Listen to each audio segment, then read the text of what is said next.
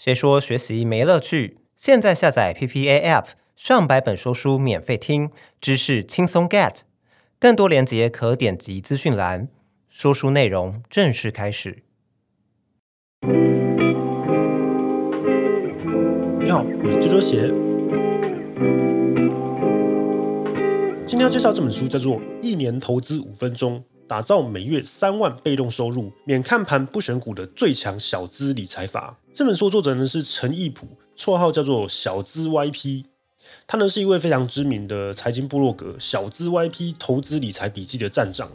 过去呢，时常在自己的部落格上面分享有关理财、保险跟投资的相关知识，也曾经在各大财经媒体上发表自己的文章，说是一名投资达人。一般来说呢，我们讲到投资专家，就会联想到这个人过去呢，可能在投资银行领域工作，或者呢从事相关的金融研究，不然就是一定有什么特殊的经验或背景嘛。不过这个作者呢，最特别的地方在于，他其实跟你我一样，家里也不是超级富有，或者什么特殊背景，而且呢，他甚至还曾经背负过数十万的学贷，长期承受不小的经济压力哦。不过，作者在面对这样子的金钱压力下呢，却一步步的学习如何投资理财来突破困境，最终发展出自己的一套有系统的投资理财思维，让自己能够专注在本业工作的同时，还能够达到自己的财务目标。而这本书正是他将自己多年的投资经验集结成册，分享给大家，并且希望读者也可以跟他一样，用最少的时间换得更好的投资回报。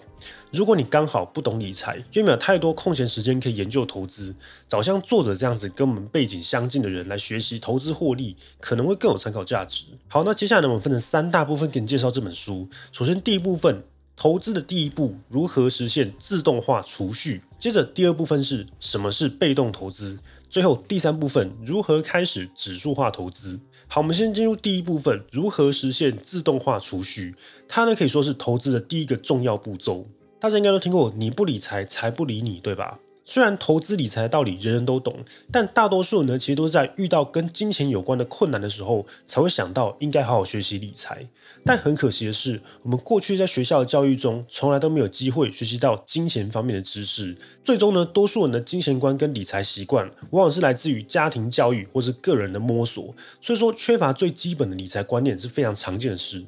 你可能会想说，诶，我只要好好努力工作，努力赚钱跟存钱，这个就是最好的理财方法啦。但是你不能忽略两件重要的事情，第一个是通货膨胀，第二就是退休金的问题。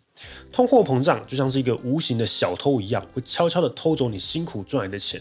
而且呢，我们通常完全感受不到这个通货膨胀的状况。你可以试着回想一下，你家巷口的那个珍珠奶茶店，在过去二三十年前。一杯真奶是多少钱？现在又涨到多少钱？你就知道为什么你的钱只会越来越薄。所以说，如果你没有好好理财，永远都会受到通货膨胀的影响。另外呢，生老病死是每个人都无法避免的人生道路。你在未来的有一天，总会老到无法再工作嘛。这个时候呢，你的收入就会停止，你很可能就要面对只依靠自己的退休金来过活的情况。但是，许多人在年轻的时候根本没有在准备退休金啊，或者就算到退休那一天，可能还远不足以累积到足够支付老年生活的金额。因此，我们在面对上述的两种情况，我想你应该就明白自己应该要开始好好学会理财才行。那么，我们该如何踏出投资的第一步呢？首先，作者给我们一个经典的理财方程式，这个方程式就是收入减支出等于储蓄，也就是说，将收入先减掉支出，最后呢，剩下的再拿去储蓄。这个道理很简单，你可能也知道，要尽可能提高自己的收入嘛，并且减低自己的支出开销，最后剩下的钱好好存下来，并且拿去投资。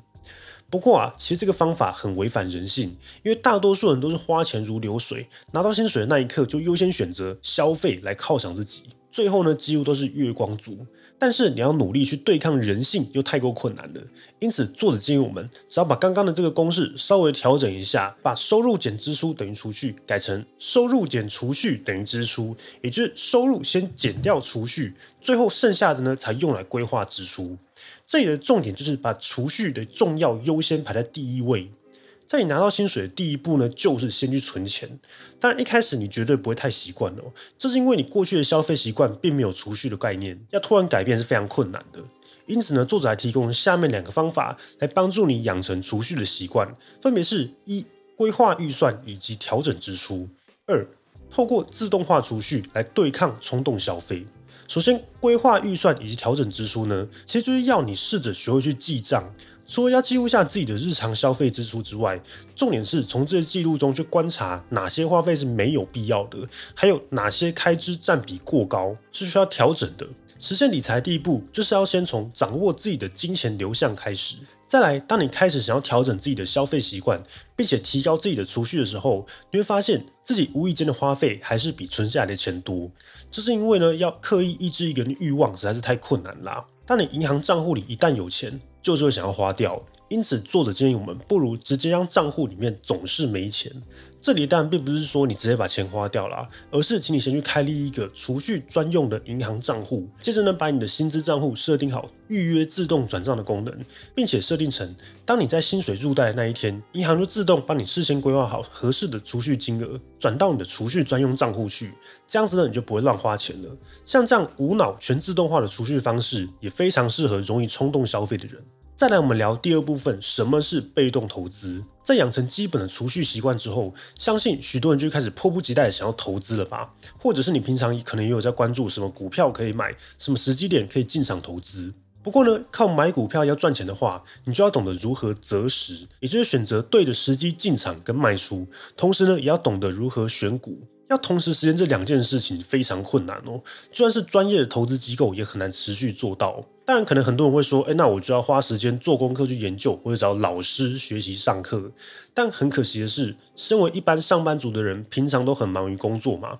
生活中最缺的就是时间跟精力。下班还要花时间做功课，甚至呢，可能你做许多功课，忙了老半天，结果你的投资获益并没有提升多少，到头来呢是白忙了一场。其实作者也有过类似的经验，一直到他后来接触到所谓的被动投资的概念的时候，才终于突破这样的困境。那到底什么是被动投资呢？作者在书中提到，所谓的被动投资其实是一种投资的行为跟风格，它有下面三个特征：第一，不选股；第二，不预测股价变化；第三，不因市场变化而卖出资产。因为这三个特征，做好被动投资的人，很自然的不用花太多时间在研究投资项目或进行投资行为。简单来说，被动投资的方法就是除了有买进的动作之外，你多数时间都不用花时间研究股票或是看盘。同时呢，一旦投资之后，就不管市场价格，唯一只有等到你达成投资目标才会卖出。因此可以说，被动投资这个方法可以实现钱多事少、心平静的投资境界。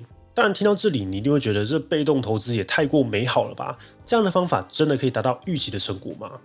那么我们就来看看。被动投资具体上到底要怎么进行？首先呢，被动投资还有一个别名叫做指数化投资，也就是透过购买某种指数来投资的一种方法。而所谓的指数，一般指的是世界指数、台湾加权指数、台湾五十指数等等这类型的指数呢，能够反映出某个领域或是某个市场的状况。指数化投资的核心理念相信，人类的经济实力会不断的成长，因此如果能够长期持有代表该市场整体价值的指数，然后获取该指数所得来的报酬，这就是一个无需花费更多精力与时间的投资策略。而且呢，你还有机会获得这个市场投资人的平均报酬。不过啊，很多人听到平均报酬这一点，就觉得不够满意，想要获得更多的回报。这个呢，也是许多主动投资人想要达成的目标。这点作者在过去也有同样的想法。不过呢，在经过一番研究之后，他最终还是放弃了。他就举了书中的一个例子来说明哦。首先，在投资市场上，一般有三种投资者，我们把它称为 A、B、C 三个族群。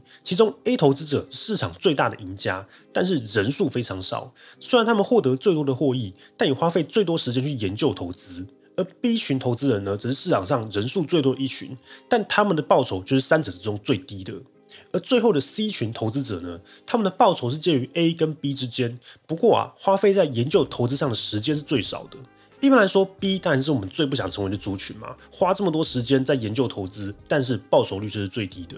因此，我们通常会希望自己是 A 或是 C 族群的投资者，也就是在报酬跟时间之间做取舍，至少得到其中一个。当然，每个人都希望自己可以成为 A 投资者嘛，但可惜的是，从研究数据来看，例如美国的投资研究机构。晨星 Morningstar 曾经做过一份对于 A 群跟 B 群投资者的研究报告，这里面呢指出，以二十年的投资时间跟参与美国市场研究结果来看，最终呢成为 A 群投资人的只有百分之十二点八，而且非美国市场的投资研究结果呢，A 群的人只有百分之十四点六。可以说，多数想成为 A 群投资者的人，最终都是以失败告终，落入了 B 群投资者。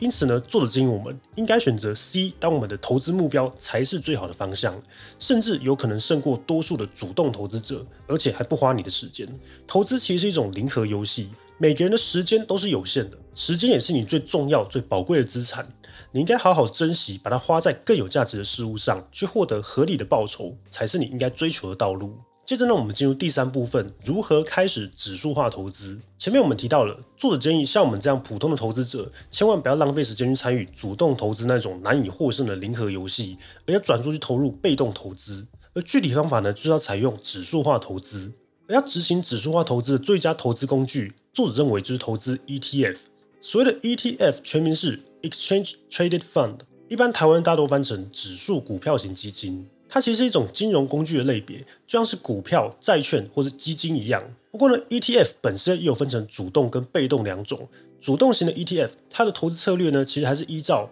该基金的经理人主动选股交易的能力。这类型的 ETF，如同我们前面提到的，它并不是作者所推崇的投资方法。相反的呢，被动型的 ETF，则是一种必须遵循投资策略的基金。例如，所有追踪或复制某个指数绩效的 ETF，它并不依据某个基金经理人的决策判断，而是在发行时就设定好要追踪哪个指标。它的投资决策呢，直接去掉人的因素，这个才是作者所认同的投资工具。指数化 ETF 还有一个特点是许多金融工具所没有的，例如购买指数化 ETF，其实就等于用小小的资金就能够一次性的投资上百档、上千档的股票或债券，可以达到分散风险的效果。同时，指数本身还有更新的机制，表现越好的股票占比会越大，而表现差的股票呢，则有可能被踢出指数之外。另外，购买指数化 ETF 也有节省投资成本的特点。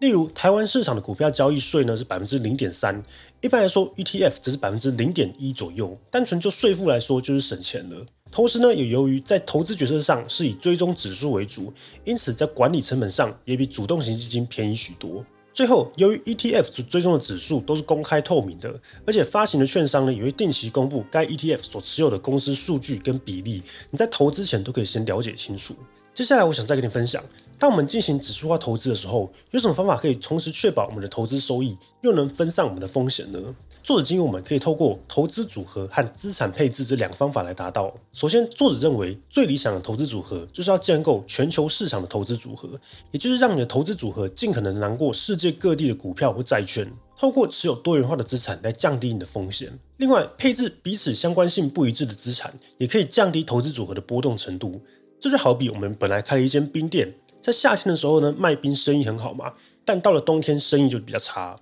这个时候，我们也可以卖烧仙草或是热汤圆，就不用担心季节变化影响我们的生意。而在资产配置上呢，也是同样的道理。最常见的资产配置其实就是股票和债券的组合。而且从许多研究中可以发现，当你的资产配置中股票的比例越多，长期来看，通常所拥有的年化报酬率也越高。相反的，当你的资产配置债券的比例较高的时候，你的年化报酬率也会较低。不过呢，你的最大下跌幅度也会比较低。简单来说，一定比例的股债配置可以有效降低资产的波动程度，不会让报酬率上下起伏过大。那这里呢，补充说明一下，谈到年化报酬率，可能对于很多新手投资人会比较没有概念哦。这里你要先理解几个简单的投资概念。首先呢是单利，单利的利息就是本金乘以年利率乘以时间，也就是几年啦。一般来说，在计算投资回报，或是呢计算银行储蓄利率的时候，你可能就会听到，简单来讲，单利就是不将每年的利息加入本金去计算利息。例如说，你投资本金一百万，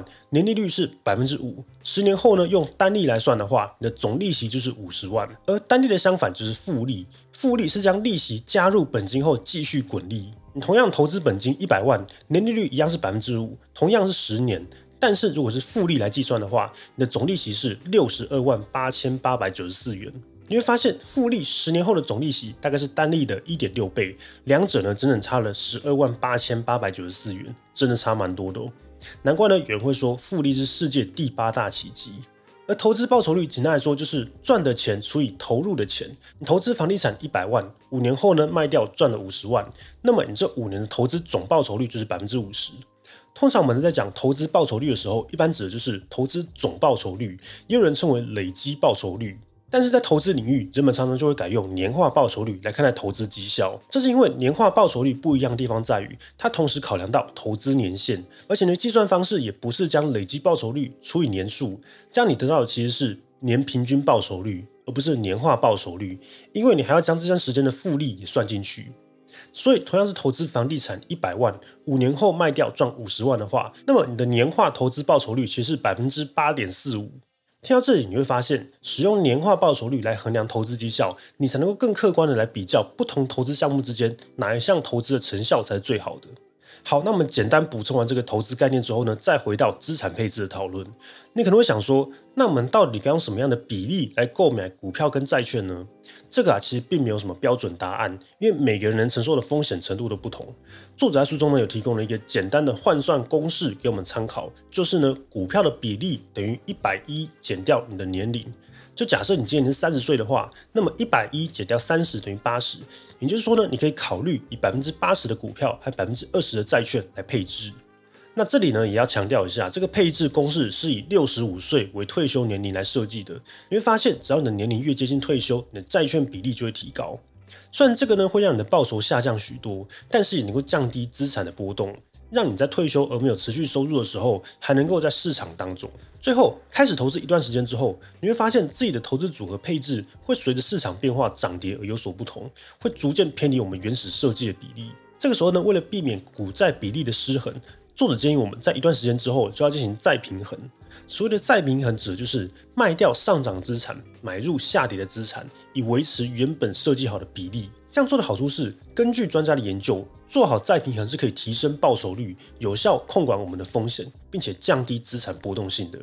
就好比说，我们在海上航行，整个航行过程呢会不断受到海上的天候跟波浪的影响，并不是一直都能够笔直前进的嘛。有时候遇到恶劣的天气跟风浪的时候，还要修改航线，甚至不能航行。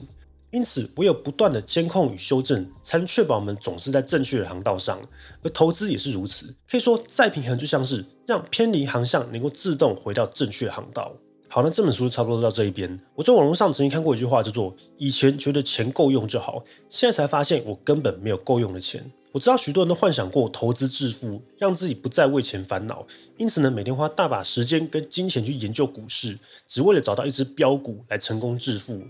但很可惜的是，理想很丰满，现实却很骨感。多数人都还是以失败告终。不过仔细想想，我们投资获利的目的，不都是为了让自己拥有更多时间去享受生活吗？但如果你为了研究投资，让自己丧失了生活，这其实得不偿失的。而我们从这本书中所学到的被动投资的方法，不仅可以让我们以较低的成本获得市场的合理报酬，并且还能够透过资产组合跟资产配置的方法来降低风险，最终依靠时间复利来获利成长。而且相较于其他投资方法，你不只花费更少时间跟精力，你让你拥有更多的心力去追求人生中更重要的事情，可以说实现了钱多事少心平静的理想投资境界。这个呢才是值得我们追求的投资道路。那这本书就跟说到这一边，我们下一集再见喽。